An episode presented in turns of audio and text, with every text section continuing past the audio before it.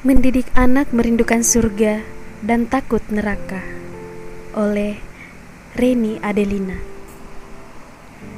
Hai orang-orang yang beriman, peliharalah dirimu dan keluargamu dari api neraka yang bahan bakarnya adalah manusia dan batu.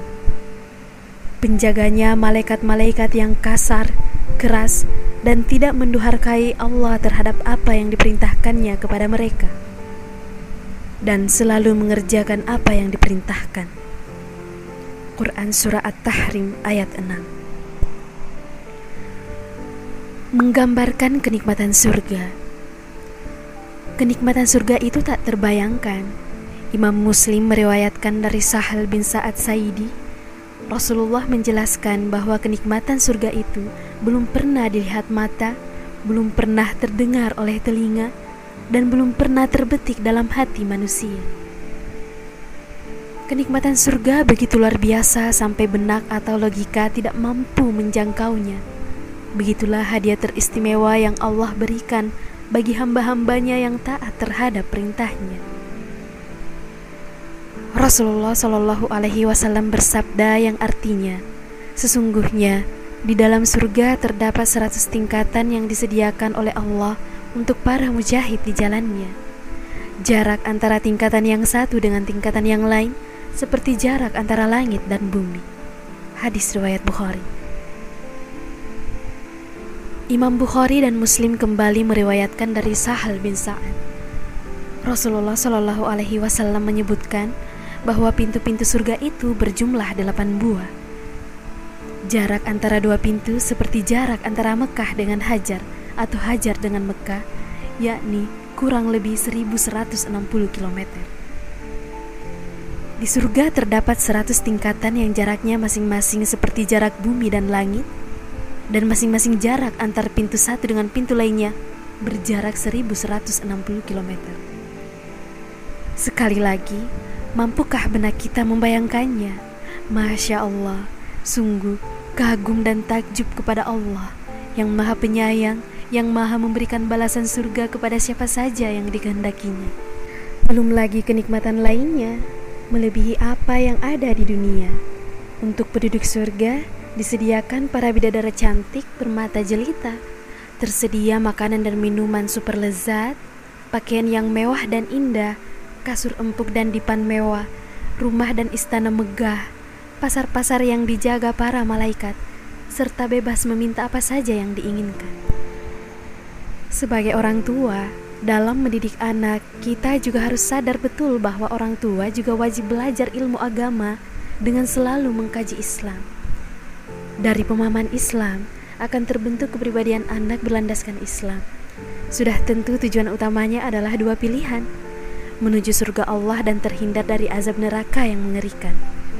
Jika anak telah dewasa, akalnya sudah mampu diajak berlogika, dan hal ini memudahkan orang tua menjelaskan secara rinci. Untuk menjelaskan pada anak yang masih balita, usia TK dan SD, tentu menggunakan bahasa yang ringan dan mudah dipahami. Tujuannya agar anak benar-benar merindukan surga dan bersemangat beribadah mulai dari kecil hingga kematian menjemput.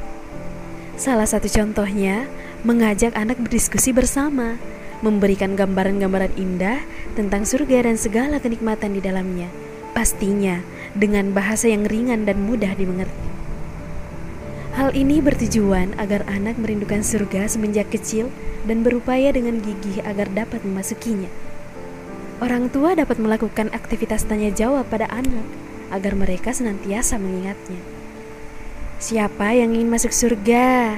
Ayo, sebutkan di dalam surga ada kenikmatan apa saja? Siapa nama malaikat penjaga pintu surga? Setelah melakukan diskusi dan tanya jawab, maka tugas orang tua adalah menyisipkan nasihat dan pesan kepada anak bahwa ketika kita ingin masuk surga, maka taatlah kepada Allah dan jauhi segala larangannya. Jadilah anak yang solih, rajin sholat, mengaji, puasa, bersedekah, berbakti kepada orang tua dan guru, serta saling memaafkan jika ada teman yang berbuat salah. Nasihat lainnya bisa orang tua tambahkan, menyesuaikan dengan kebutuhan anak agar anak tumbuh menjadi karakter Islam. Ciri-ciri fisik penghuni surga. Rasulullah Shallallahu Alaihi Wasallam bersabda tentang ciri-ciri fisik penghuni surga, sebagaimana diriwayatkan oleh Ahmad dari Abu Hurairah bahwa tinggi penghuni surga 60 hasta, satu hasta sekitar setengah meter, dengan lebar tujuh hasta. Postur demikian merupakan postur ideal, jadi tidak tampak kurus jangkung ataupun gendut. Dalam riwayat Ibnu Abi Dunia, dari Anas bin Malik, beliau menjelaskan bahwa penduduk surga tingginya seperti Nabi Adam dan tampan seperti Nabi Yusuf. Usianya sekitar 33 tahun dan tidak pernah berbulu. Lidahnya sefasih Nabi Muhammad Shallallahu alaihi wasallam, belum berjenggot dan berambut pendek. Para penghuni surga berwajah tampan dan cantik, tidak pernah sakit dan tidak mengeluarkan kotoran seperti kencing, tinja, ingus, dahak, maupun darah haid. Keringatnya pun wangi. Penjelasan ini bisa kita sampaikan kepada anak agar anak senantiasa merindukan surga dan ingin memasukinya. Pintu-pintu surga dan calon penghuninya. Jarak antara pintu surga yang satu dengan yang lain seperti jarak antara Mekah dan Hajar, kurang lebih 1160 km. Pintu-pintu surga ini akan dimasuki oleh penghuni surga, tergantung pada amalannya selama di dunia. Rasulullah Shallallahu Alaihi Wasallam menyebutkan, sebagaimana diriwayatkan Imam Muslim, bahwa ahli salat akan dipanggil dari pintu salat, ahli jihad dipanggil dari pintu jihad, ahli sedekah dipanggil dari pintu sedekah, dan ahli puasa akan dipanggil dari pintu ar-raya.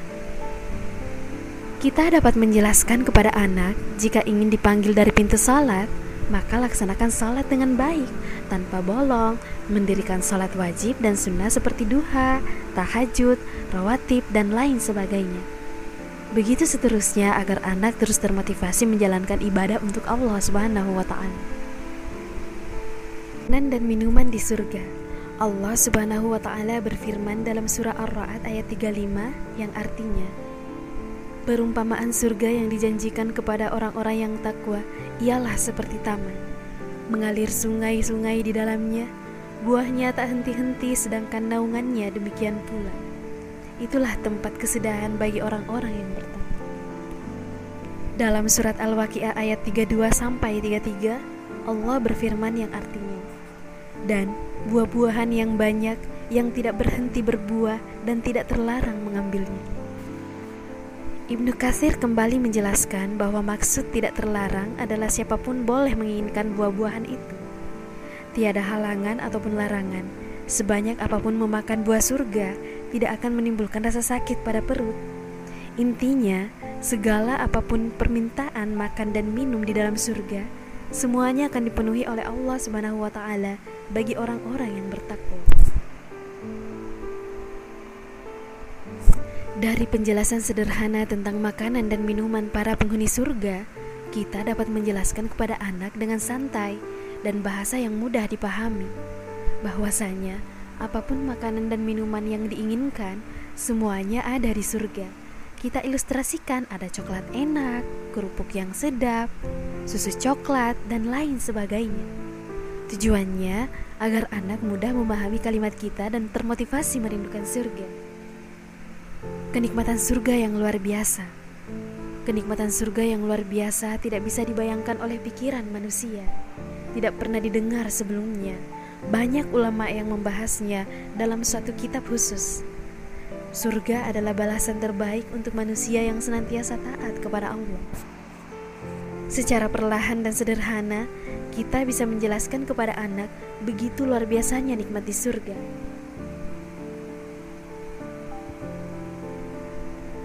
Mulai dari pakaian penghuni surga yang berbahan sutra halus dan tebal berwarna hijau, dipan-dipan yang mewah terbuat dari emas dan permata, rumah-rumah bak istana mewah, dan meminta apa saja yang diinginkan, pasti segera Allah kabulkan.